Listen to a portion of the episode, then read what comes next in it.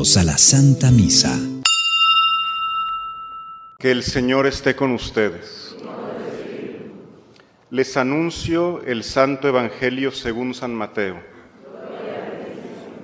Al enterarse Jesús de que Juan había sido arrestado, se retiró a Galilea y dejando el pueblo de Nazaret, se fue a vivir a Cafarnaúm, junto al lago, en territorio de Zabulón y Neftalí, para que así se cumpliera lo que había anunciado el profeta Isaías. Tierra de Zabulón y Neftalí, camino del mar al otro lado del Jordán, Galilea de los paganos, el pueblo que yacía en tinieblas vio una gran luz. Sobre los que vivían en tierra de sombras, una luz resplandeció. Desde entonces comenzó Jesús a predicar diciendo, conviértanse porque ya está cerca el reino de los cielos. Una vez que Jesús caminaba por la ribera del mar de Galilea, vio a, a dos hermanos, Simón, llamado después Pedro, y Andrés, los cuales estaban echando las redes al mar porque eran pescadores. Jesús les dijo, síganme y los haré pescadores de hombres. Ellos inmediatamente dejaron las redes y los siguieron. Pasando más adelante, vio a otros dos hermanos, Santiago y Juan, hijos de Zebedeo, que estaban con su padre en la barca, remendando las redes y los llamó también. Ellos, dejando enseguida la barca y a su padre, los siguieron. Andaba por toda Galilea enseñando en las sinagogas y proclamando la buena nueva del reino de Dios y curando a la gente de toda enfermedad y dolencia.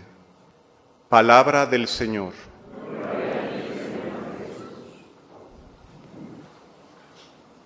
Buenas tardes a todos. El día de hoy celebramos un domingo marcado por tres acentos. Es el domingo de la palabra. También es la semana de oración por la unidad de los cristianos y el llamado de Jesús a la conversión y su seguimiento que acabamos de escuchar. El Papa Francisco, en una carta apostólica que firmó el 30 de septiembre del 2019, nos dice, establezco que el tercer domingo del tiempo ordinario esté dedicado a la celebración, reflexión y divulgación de la palabra de Dios. También decía, urge la necesidad de tener familiaridad e intimidad con la Sagrada Escritura y con el resucitado, que no cesa de partir la palabra y el pan en la comunidad de creyentes escuchar la Sagrada Escritura para practicar la misericordia, este es un gran desafío para nuestras vidas. Y acogiendo la invitación del Santo Padre, les invito que a la luz del Evangelio que acabamos de escuchar, cada uno nos cuestionemos, ¿cómo me relaciono con los demás? ¿Cómo me relaciono con mi prójimo? con mi cónyuge, con mis hijos, con mis padres, con mis vecinos, compañeros de trabajo, el migrante que se nos cruza en la calle, el enfermo, el necesitado, con cada una de las personas que en nuestro día a día interactuamos. A mí me parece que existen por lo menos dos opciones de relacionarnos con el otro. Una es, la bautizo, el yo y el ello. Es la modalidad que nos propone el mundo, donde mi yo ocupa el centro y el resto que circula a mi alrededor lo veo desde mis necesidades, mis deseos, mis pasiones. Y poco a poco, al todo verlo que gira a mi alrededor, empieza a caer en cosificar las cosas, inclusive hasta llegar a cosificar a las personas. Y este es el modelo que propone el mundo, el modelo donde el mundo nos dice, ten poder político, económico, social, tener poder para servirme de todo lo que está a mi alrededor, incluyendo las personas. Y esto conlleva un peligro muy profundo para nuestras almas. Primero, nos deja anclados en el pasado, porque cuando atesoramos cosas, cuando los objetos se vuelven el centro de nuestra vida, nos anclan al pasado. Nos conduce también a una monotonía, porque al querer y procurar que todo se haga como yo quiero, nos lleva a repetir una y otra vez todo lo que hacemos, hasta tornar que todos los días sean iguales que el otro. Y esta situación también nos aísla, porque al ser nosotros el centro de la vida y al buscar satisfacer todo lo que queremos, nos privamos de encontrarnos con el otro. Nos privamos de descubrir en las demás personas la riqueza que Dios ha puesto en ellas y que genera la novedad y que genera la frescura de la vida. Y esto nos roba la verdadera felicidad, no la felicidad de la euforia que nos vende el mundo, sino la felicidad de encontrarnos con el otro y de ver que podemos compartir y crear nuevas realidades. Y al final, lo más terrible y lo que cada vez podemos observar más frecuente en nuestras comunidades, nos conduce a la nada, al vacío, y un vacío que carcome nuestras almas. Por el contrario, nuestro Señor nos ofrece una alternativa profundamente distinta a la que nos vende el mundo. Es una relación yo-tú Hace un par de semanas contemplábamos el misterio de la encarnación en Navidad y me parece el ejemplo más elocuente para hablar de la, propuesta de Jesús. Un Dios todopoderoso, omnipotente, que todo lo puede, que se abaja, que se hace uno como nosotros, dejando a un lado su divinidad para venir y encarnarse y hacerse presente entre nosotros. Se encarna en una criatura inocente, indefensa, y por si esto fuera poco, se encarna en un entorno de pobreza. ¿Por qué?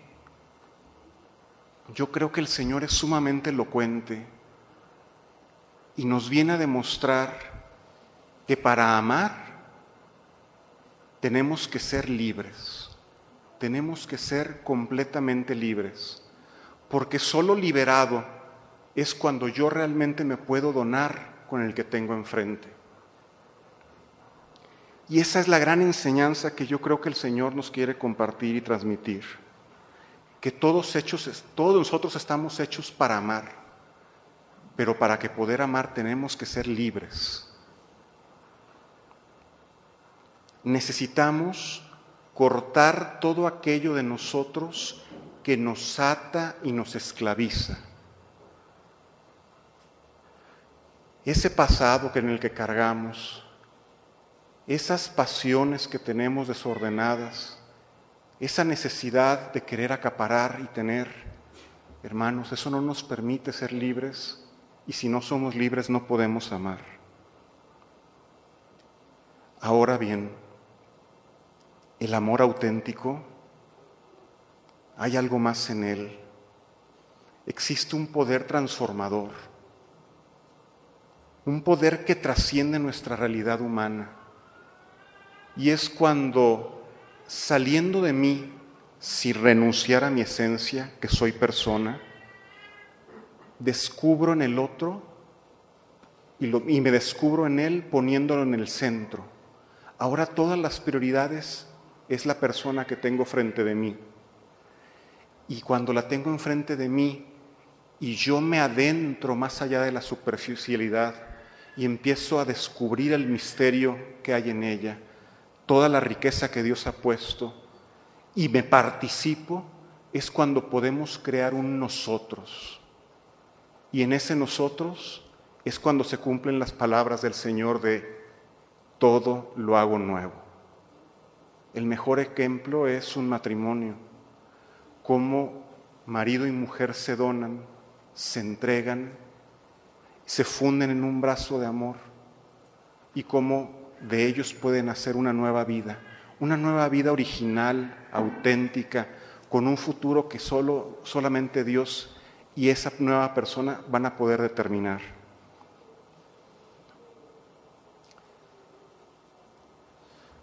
La auténtica felicidad, hermanos, está en participarnos, en darnos los unos a los otros, en donarnos y en que en ese descubrirnos y participarnos y ver la riqueza de la persona que tengo enfrente y que ella descubra mi riqueza, juntos en comunión construyamos un nosotros y es que, hermanos, los cristianos somos idealistas, porque somos hombres y mujeres llenos de esperanza. Los invito a que nos pongamos a soñar. Imaginémonos que todos los que estamos aquí nos demos los unos a los otros y construyamos nuevas realidades. ¿Cuánto tiempo nos tomará transformar nuestra comunidad, nuestra ciudad, nuestro país? Eso es a lo que el Señor nos llama el día de hoy. Y con esto quiero terminar. En el Evangelio de hoy escuchamos que el Señor deja Jerusalén y se marcha a Cafarnaúm. Y también esto no creo que sea casualidad. Cafarnaúm es una ciudad alejada totalmente de Jerusalén le llamaban la ciudad de los paganos. Y el Señor opta y da su preferencia por los descartados de la sociedad, por los que sufren, por los más pobres, por los desamparados. ¿Cuántas personas hay en nuestra comunidad que viven en las periferias existenciales? No tenemos que irnos muy lejos. ¿Cuántos enfermos? ¿Cuántos matrimonios que están pasando por momentos de oscuridad, por dificultades? ¿Cuántos necesitados no hay de nosotros? El Señor hoy nos invita a que anunciemos el Evangelio y no solo de palabra, sino también con obras. Les invito, acérquense a la parroquia Propónganse una vez a la semana dar unos minutos de su tiempo. Y juntos vamos a aprender una nueva manera de amar, una manera de amar donde nos demos los unos a los otros y descubramos las maravillas que el Señor nos está reservando en las otras personas. Y juntos construyamos nuevas realidades. Pidámosle al Señor que en esta Eucaristía nos conceda la gracia de ser discípulos, de ser discípulos que prediquemos con palabra, pero con testimonio, y que podamos tener la gracia de construir juntos un nosotros. Que así sea. Padre, me pongo en tus manos. Haz de mí lo que quieras. Sea lo que sea, te doy las gracias Estoy dispuesto a todo, lo acepto todo con tal de que tu voluntad se cumpla en mí y en todas tus criaturas.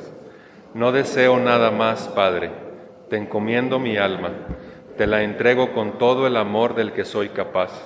porque te amo y necesito darme, ponerme en tus manos sin medida, con una infinita confianza, porque tú eres mi Padre. Amén. Concédenos Dios Todopoderoso que al experimentar el efecto vivificante de tu gracia, nos sintamos siempre dichosos por este don tuyo, por Jesucristo nuestro Señor. Pues hermanos, hoy el día de la palabra, el Señor nos sigue hablando. Y cada vez que Dios nos habla, nos hace estremecer porque es muy creativo. Y el día de hoy le damos la bienvenida a Jorge Anaya, que el día de ayer fue ordenado diácono permanente. Lo recibimos con gran alegría.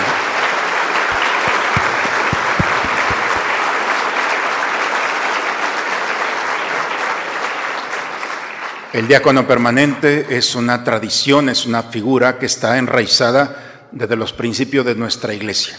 Hombres como de una familia, su esposa aquí está, Tere, y está Juan Pablo, su hijo, es un matrimonio que consagra su vida para ayudar a los, al cuerpo sacerdotal a ser más efectivos, especialmente en las acciones sociales y en la administración y en la buena noticia de la palabra de Dios.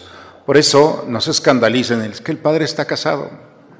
Bueno, es un hermano entre los hermanos que ha consagrado su vida, tiene una esposa, Tere, y, ha consagrado para estar. Entonces, se une al cuerpo de la iglesia de una manera particular, al ministerio, para bautizar, por ejemplo, para casar, para visitar a los enfermos y para otras muchas formas que Dios sin duda va a permitirnos que esté al servicio de nuestra comunidad. Por eso, pues tenemos al padre Raúl que está confesando, al padre Elín, que es vicario de nuestra comunidad, su servidor. Entonces no se pueden quejar, tienen lo que quieren. Si quieren uno feliz y contento y buena onda, está el padre Elí. Si quieren uno tranquilo, está el padre Raúl allá.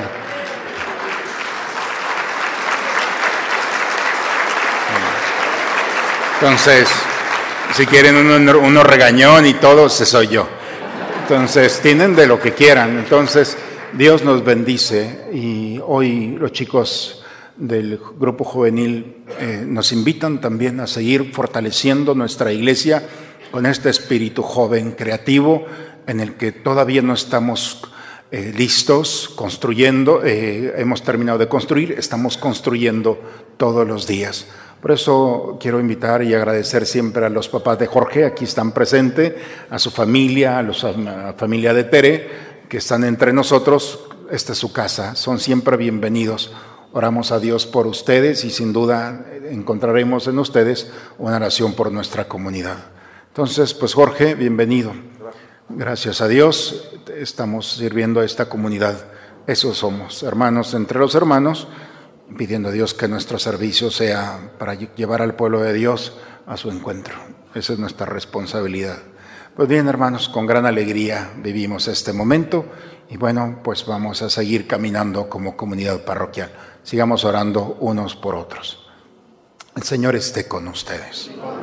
La bendición de Dios Todopoderoso, Padre, Hijo y Espíritu Santo, descienda sobre ustedes, sobre sus familias y permanezca siempre. Con el gozo y la alegría y la palabra de Dios en nosotros, Vayamos a dar testimonio de este encuentro. La misa ha terminado. Muy bonita semana para todos, hermanos. Podemos ir en paz. Gracias a Dios.